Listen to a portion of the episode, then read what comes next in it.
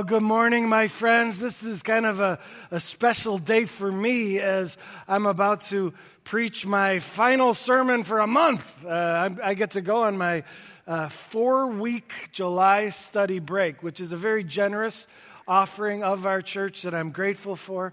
Pray for me. I'm, I'm really excited about having a time of growth in my life. I want to love Him more you know, as a result of some time away. I, I want to uh, study. It's called the study break. And so I will be studying, really trying to discern where God's leading us as a church and as far as study for the next 12 months. How can we better become a church that's alive, that's transforming our community, that's bringing the hope of the gospel to our, our community? And so I'll be doing that. And then I might have a little fun. Are you okay with that? Uh, my family's doing a little bit of a vacation. We're piling into our minivan and going to do a road trip out west, ending in Yellowstone National Park. And so that will be a lot of fun also. Here, we have an incredible lineup of guest preachers. I am just so delighted with the group God has helped us pull together. They are, all four of them, friends of mine. And they have all had a tremendous impact in my life, some of them a profound impact in my life. They are phenomenal preachers. Well, let me tell you who they are. Maybe you'll recognize some of these names. Next week, we have Colin Smith, who's the pastor of the Orchard, the church I grew up at, where I met my wife. And he's been a mentor in my life for so long. Paul Borden, a longtime friend of the Compass Church.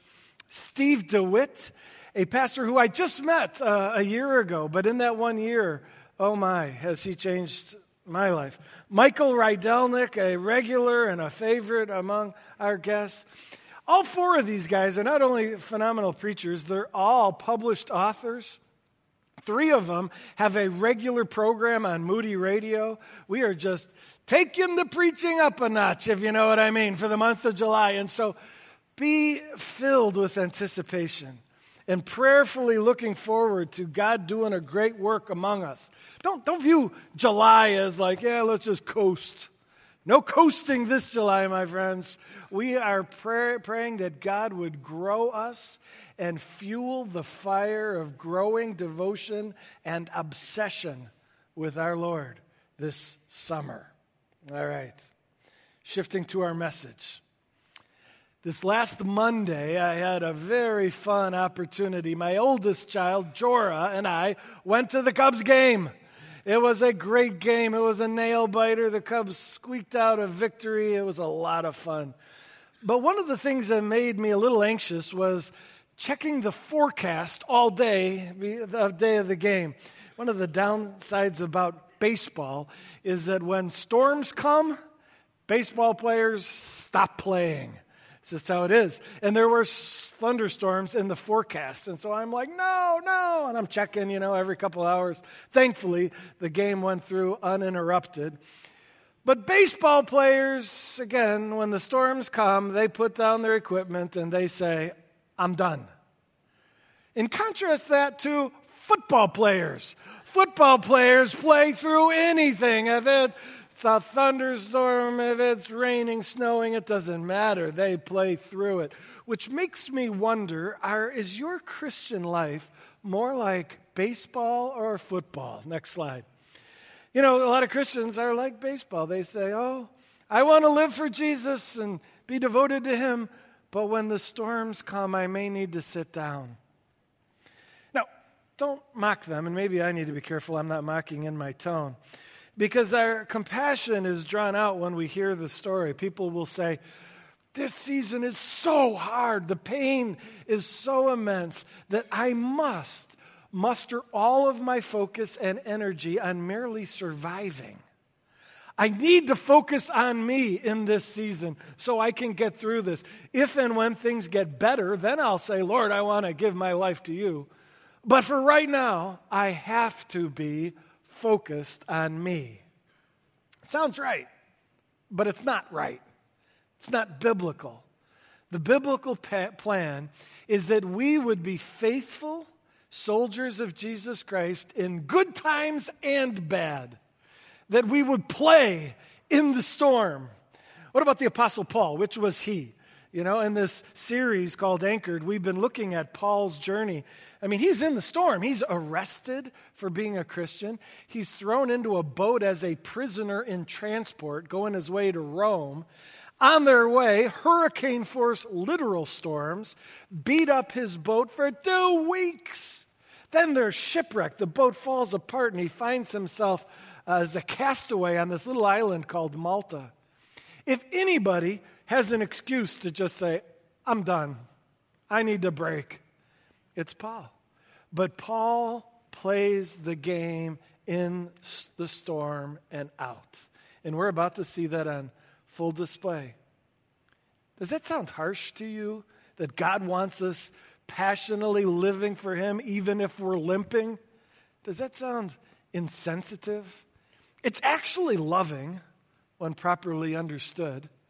It may seem that I just I'm going to be very focused on myself for a season. It may seem like that's a good thing. It's not a good thing.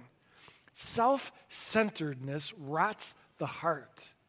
And one of the things we find is that when we're going through a season of hardship, choosing to lift our eyes beyond ourselves and making ourselves available to God and as an agent of love to others, that decision to give actually brings a joy to our lives and can make the suffering a little less awful.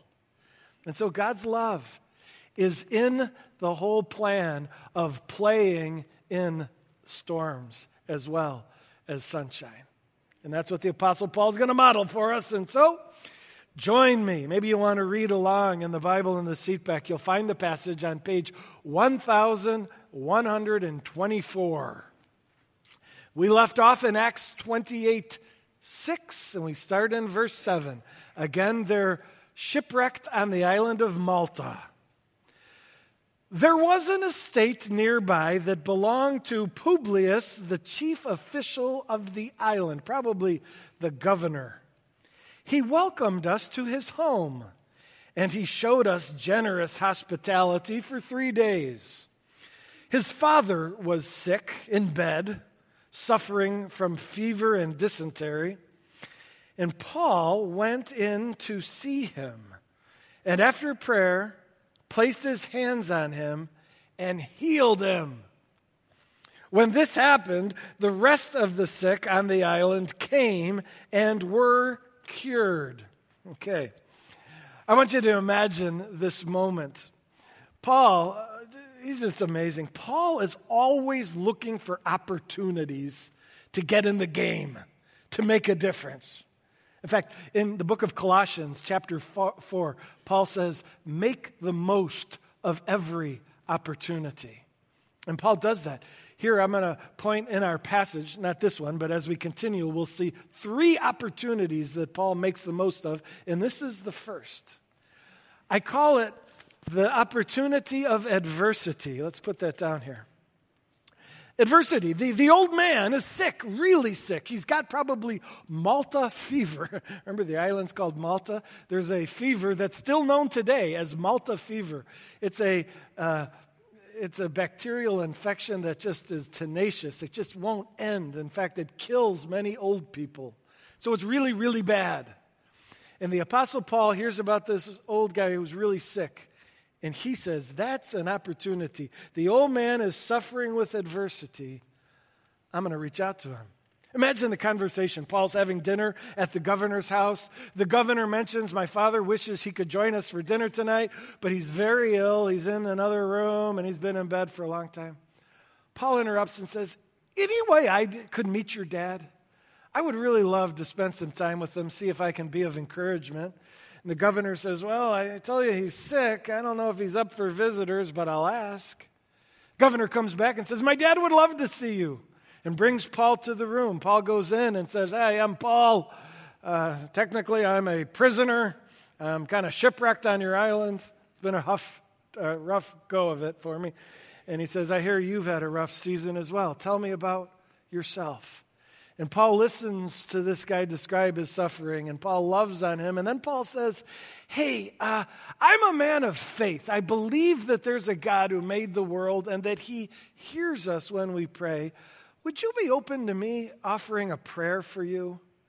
And the old man was like, uh, Not used to this kind of thing, but uh, sure. And so Paul gently puts his hand on his shoulders and cries out to God for God's help, for God's love, for God's healing power to come into this man. And wouldn't you know, in an instant, the fever goes away and this man is healed. And then the word gets out on the island, and everybody that's got Malta fever is coming. Pray for me, Paul, pray for me. And God blesses with a unique season of widespread healing to everybody who comes forward. Question I have for you Had you been at that dinner table, had you heard about the old man who was sick in the other room, would you have asked, Hey, could I meet with them? I'd love to pray with them. Would you have taken advantage of the opportunity of adversity? Paul knew something. Paul knew that when people are hurting, there is a great opportunity to impact their lives. You ever notice most people, not all, but most people become Christians through adversity?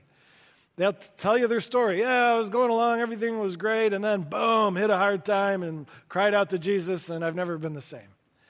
And being that that's the case, Paul was always on the lookout for hurting people so that he could step in with the love, the compassion, the power through prayer of God in their lives.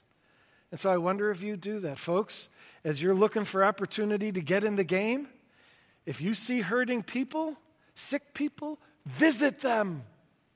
Go to them, pray for them, love on them, be with them. You can't help everybody, I'll, I'll acknowledge that, but you can help some people. I'll share a story that just moved me deeply on Friday. We have our small group. My wife and I are in a couple small group that meets on every other Friday. I'm also in a men's small group that meets in the morning on Wednesday. Well, this was Friday at our couple small group, and one of the ladies in the group shared the story again of her dad. She gave me permission to share it with you. I think you'll be amazed. Her dad was an anti Christian all of her efforts to share the good news of Jesus with her dad were not only rejected, he mocked Christianity, wanted no part of it. And so this gal in my group said, All I could do was pray for my dad. And so I prayed that somehow, through somebody, God might break in to his life. Well, sometime back, he went through a season of profound adversity. His alcoholism had led to him losing his job, losing all of his money, and losing his apartment. And he ended up homeless, living out of his car. It was at the rock bottom place of being homeless that he saw a sign that said apartment for rent with a phone number. And he knew nobody is going to say, Yeah, come and uh, rent an apartment in my situation. But he thought it doesn't hurt to call. So he called, and this landlady who owned the apartment got the phone call, asked questions, discovered that he's an alcoholic, that he's penniless, that he doesn't have a job. Uh, but here's the deal she was an alcoholic herself previously. That is, until she discovered Jesus Christ and he transformed her life. And so, as a follower of Christ, she prayed. Dangerous thing. God, what do you want me to do in this situation? And unmistakably, she sensed God's Spirit saying, let him have the place. She's like, that's like the worst business decision imaginable. He has no chance of paying me. And, but I'll do it. And so she says to the man, uh, the apartment is yours. She's, he was blown away. I mean, he's like, oh, uh, Thank you. And she said, But here's the deal I, I want to invite you to my church. Well, he was so moved by her grace that he said, Yeah, whatever, I'll, I'll come to your church. He came, he found out they had a Celebrate Recovery ministry, just like we do, helping people past addiction. He joined that. Not only did he trust Jesus in a matter of weeks, not only did he find freedom through Christ uh, uh, past his addictions, he also decided to get baptized and proclaim his new faith. And then, two months after his baptism, he dropped dead. His uh, body had been so broken down by substance abuse over the years. It wasn't expected, but he just died. And this gal in our group cannot express her gratitude to that landlady who saw an opportunity, a guy who was down on his luck, whose life was as low as it can go. And rather than running, she said, Lord, are you calling me to step into this? And she did. And with months left in his life, he found eternal life in Christ. Folks, do you look for people in adversity? And do you say, God, should I go visit them? Should I pray for them? Should I see if I can help them? If you do, you will be used by God to profoundly impact human lives, maybe for eternity. It's a great opportunity, and the Apostle Paul knew it. Reading on. As I continue to read now, I do want to point out that I'm not going to show you the verse on the screen, rather, a map, because we're shifting into a section that reads again like a shipping log. And so as I read the scripture, following along on the map may be helpful. Verse 10 They, the, the islanders on Malta, they honored us in many ways. And when we were ready to set sail, they furnished us with the supplies that we needed. After three months, so they wintered on Malta. So it's spring now, ready for shipping again. After three months, we put out to sea in a ship that had wintered on the island. It was an Alexandrian ship with the figurehead of the twin gods Castor and Pollux. We put in at Syracuse and we stayed there for three days. From there, we set sail and arrived at Rhegium, which is on the toe of the peninsula of Italy. And the next day, the south wind came up, and so on the following day, we reached Puteoli. There we found some brothers and some sisters, other Christians already on Italy. Some brothers and sisters who invited us to spend a week with them. And so eventually we came to Rome. The brothers and sisters in Rome had heard that we were coming, and they traveled as far as the Forum of Appius and the three taverns in order to meet us. The, the Forum of Appius and the three taverns are suburbs of Rome. They're little towns outside of Rome, and the Christians, knowing that Paul, though a prisoner, they wanted to give him a hero's welcome. So they went to these little suburbs with other Christians to celebrate his arrival. At the sight of these Christians, Paul thanked God and was so encouraged. Verse 16 When we got to Rome, Paul was allowed to live by himself with a soldier to guard him. All right, so this is a unique form of imprisonment. Paul was blessed with a favorable jail cell, if you will. Scholars speculate as to why Paul was given. Well, what it is, is it's a house that the Roman government rented, and then they put Paul on house arrest in that with a guard on him. Maybe it was because they were out of jail cells. Maybe it was because Paul was a Roman citizen and was honored because of that. Maybe it was because they didn't view Paul as an escape threat. For whatever reason, they decided we're going to rent a little house and we're going to give Paul a guard to keep an eye on him. And I'll tell you a little more of what that looked like. Paul later in this same chapter says that he was in chains.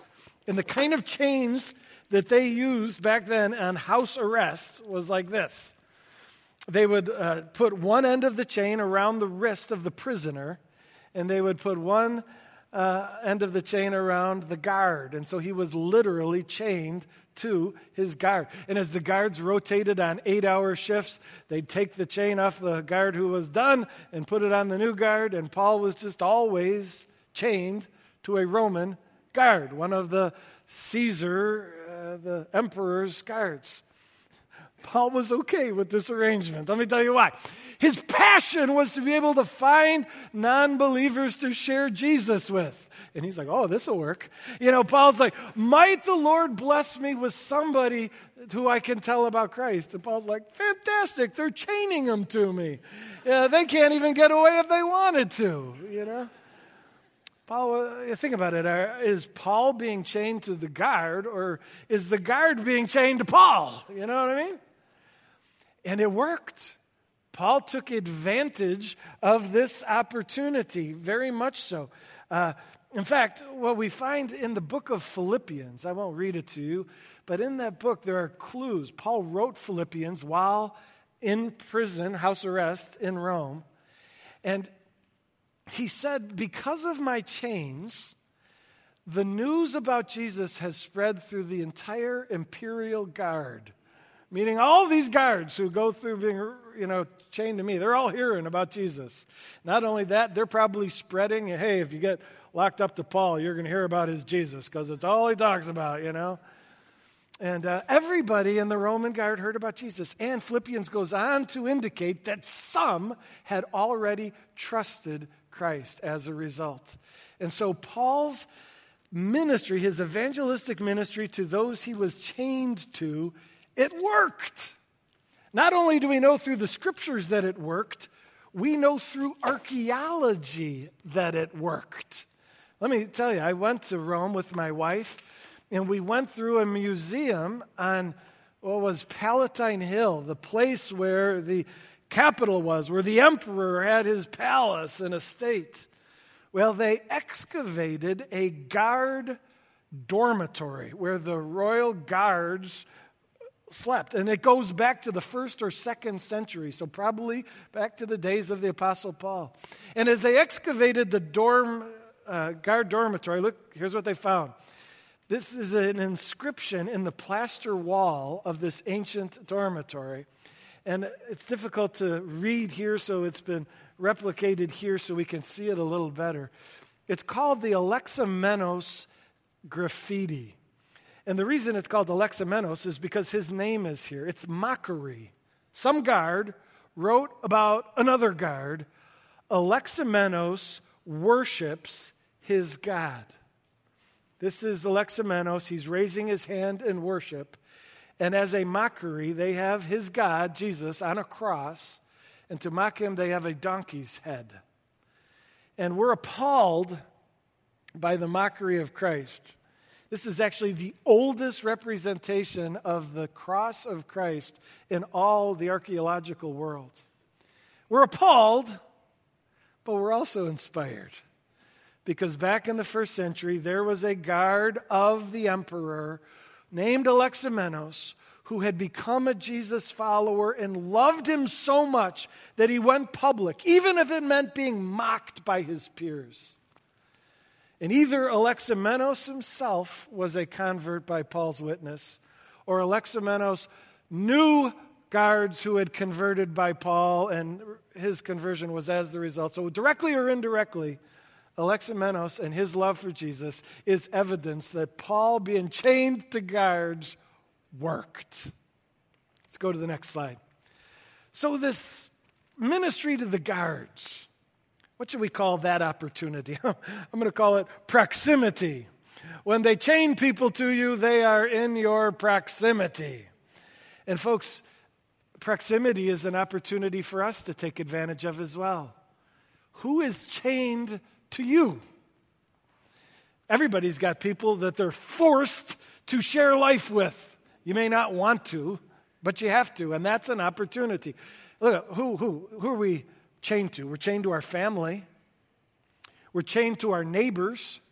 Maybe you're like, I can't stand my neighbors. I hope they move away. Whoa, whoa, whoa, whoa.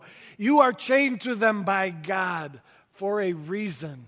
Take advantage of that opportunity. Maybe your coworkers, you're like, I can't stand my coworkers every day. I got to do my eight hours with them.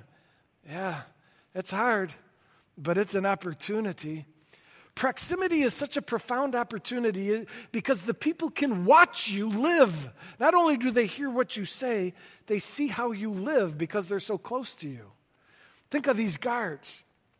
They're looking at Paul going, dude, what's up with you? You are like so happy, you know, every day. You're, you're in house arrest. You're a prisoner. And yet you're all bushy eyed and, uh, you know, you're just filled with a joy and a bounce in your step. And you're, you know, passionate about Jesus, Jesus, Jesus, Jesus. And, And, and eventually they watched this uh, amazing, perpetual passion in this man, and they heard what he said, and they came to believe. Folks, people need to see the beauty Jesus has brought to your life. Is your life all beautiful? No. But there better be some beauty that wouldn't be there if it wasn't for Jesus, because that's the business he's in. And when they see that change he's made, it can be powerful. So, who are you chained to? You know, my daughter in a couple months is going to go to college, and it's bringing me back to when I went to college for the first time. I was chained to a guy that I didn't want to be chained to, and he didn't want to be chained to me. We were roommates. You know, our college picked us to room together our freshman year. And I, 10 minutes into my conversation with him, I'm, I'm like, meet him in the dorm room. His name is Steve. 10 minutes in, I'm like, this is a bad pairing. You know, I don't want a room with you. You don't want a room with me. We were so different. Our background's so different. Steve was a missionary kid from Brazil, grew up in the uh, Amazon jungle in a grass hut, abject poverty. All right? I'm a rich kid wearing flashy clothes and driving a fancy sports car. All right? He's like, oh boy. Spiritually, we're on opposite ends of the spectrum. He was in love with Jesus Christ, had already passionately devoted his whole life to the service of Christ. At that time, I, though technically a Christian, I didn't love Jesus at all. I was all about me and my success and my pursuit of the American dream. I had no interest in the cause of Christ at all. And I'm, I'm looking at Steve going, oh boy, I got this Jesus freak missionary kid as a roommate. And he's looking at me going, I, I thought Wheaton was a Christian college. How did he get in, you know? And, but Steve said, All right, well, if I got to be chained to this guy for a year, I'm going to pray we make the best of it. And Steve just said, I'm going to live boldly in front of this guy. I'm going to. I'm going to just pursue God as I always do through Bible study and prayer right in front of him. I'm going to talk openly about my enthusiasm for Christ. And he did. And Steve hoped that as I observed his life and heard his words, I would be marked by his example. And I was. God used a number of factors my freshman year, but one of the prominent factors was this guy I was chained to for nine months. And Steve not only did become a great friend, he was the best man in my wedding. And he was a key person in me falling in love with Jesus Christ. And I thank God that he saw proximity as an opportunity and made the most of it. I hope you do too. Well, what's opportunity number three? Let's take a look. Verse 17. Three days later, let me clarify that three days is three days after Paul arrived in Rome. Three days later, Paul called together the local Jewish leaders. Let me just pause. The local Jewish leaders.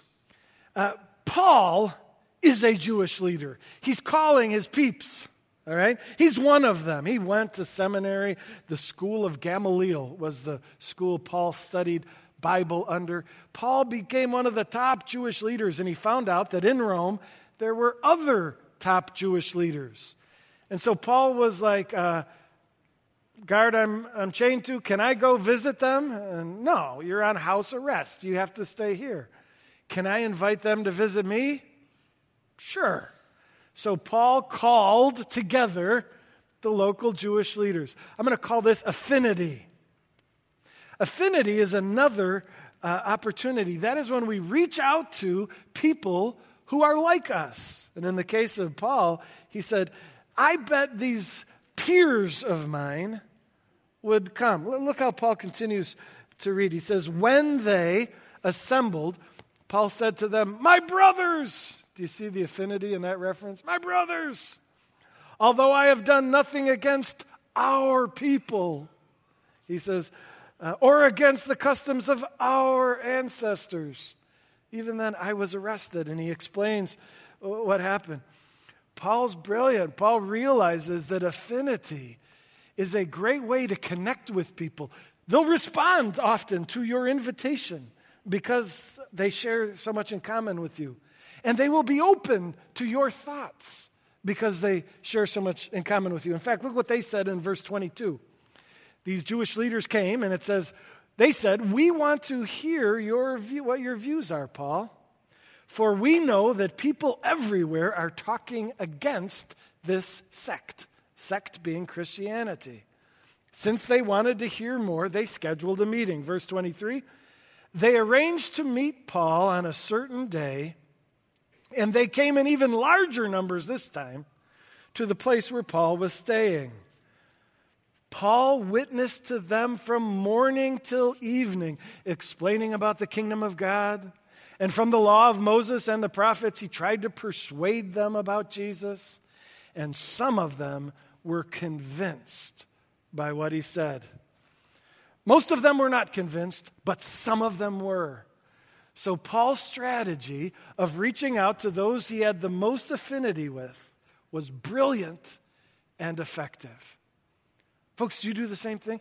Who do you have affinity with? You're not a rabbi like Paul, but don't think all high and holy like that. An affinity can be golf.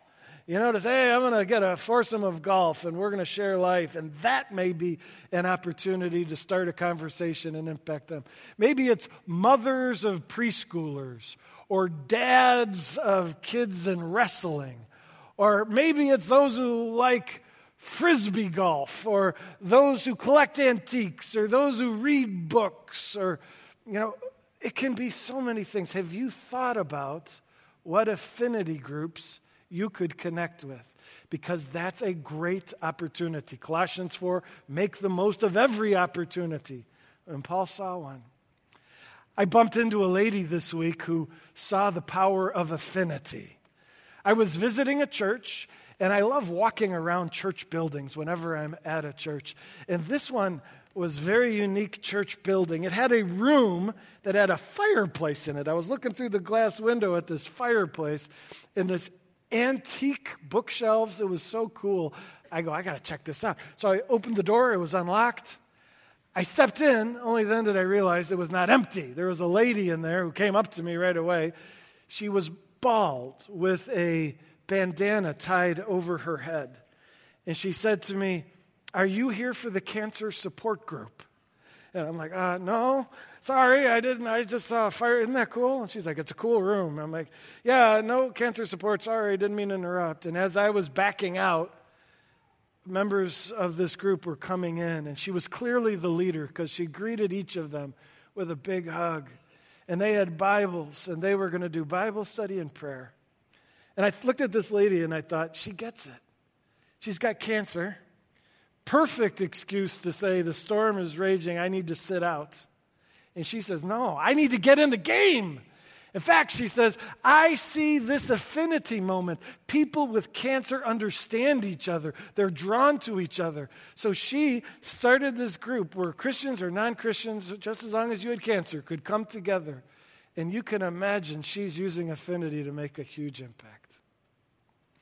The Apostle Paul, he's like, life is hard but I want in the game. What oppor- Colossians 4, make the most of every opportunity. Adversity, when I see people hurting, that's an opportunity. Paul knew it, and he went to visit those who were hurting. Proximity, when they chain you, people to you, that's an opportunity. Use it. And affinity, if you can find ways to invite over or get together with those who have similar interests to you, Paul was always diving in courageously, and as a result, making a big splash in this world for eternity. Let me close by reading the last two verses of the book of Acts. It's been a dramatic book, and many are disappointed with how it ends. I wonder if you are. Verse 30. For two whole years, Paul stayed there in his own rented house, that's in house arrest, and he welcomed all who would come to see him. He proclaimed the kingdom of God, and he taught about the Lord Jesus Christ with all boldness and without hindrance. And there it ends.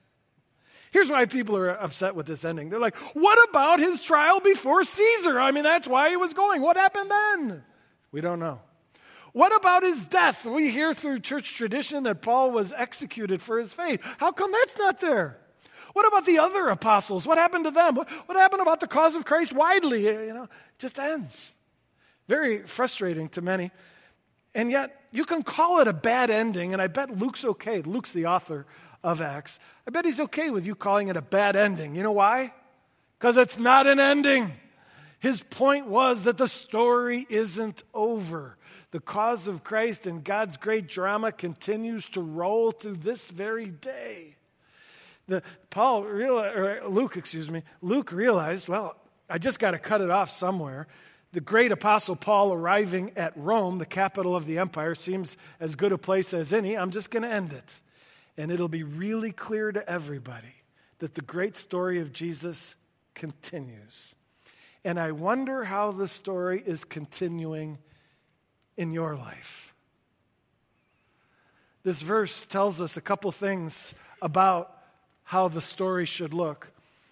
First of all, this is not all happy stuff. When it says two years, two whole years, Paul stayed in this rented house, what does that mean? That means that for two years, Paul was in house arrest, chained to people, waiting his day in court, and the system was bogged down. And for two years, he didn't appear before Caesar. I mean, that's prolonged suffering. The storms continued in Paul's story, and the storms will continue in your story. But what else does the verse tell us? Though the storms continued, Paul fought on, boldly, courageously preaching and proclaiming with anyone who would accept his invitation to come to his home. He continued to fight for the advance of the cause of Christ. May we live stories of, yes, storms, but may we live stories of courageous fighting in every opportunity God brings our way, even in the midst of the storm. And may the Compass Church be a group of people who are not passively sitting on the bench, but are out there in the snowstorm saying, I love Jesus and I'm living for him. I may have a limp, but I fight on. If we live that way, the Lord will continue to use us in greater ways than we ever imagined to advance His cause in the hearts of this community we've been called to. Let me pray towards that end. Lord, forgive us. How many thousands, millions of opportunities have we walked right past? I don't even want to know. I have a tendency to miss them. I want to be like Paul. My friends want to be like Paul. We want to spot those opportunities and have the courage to step into them rather than backing away. And so, God, even in our pain, call us, nudge us and we give you our lives. Jesus, you died to save our souls. And so we say, We are yours. We're all yours. Take us, nudge us, push us if need be, but use us to touch the lives of people, to love people, pray for people, share the good news with people, so that our lives can be in your hands and advance your cause. That's our cry, both today and forever in this church. We pray it in Jesus' name. Amen.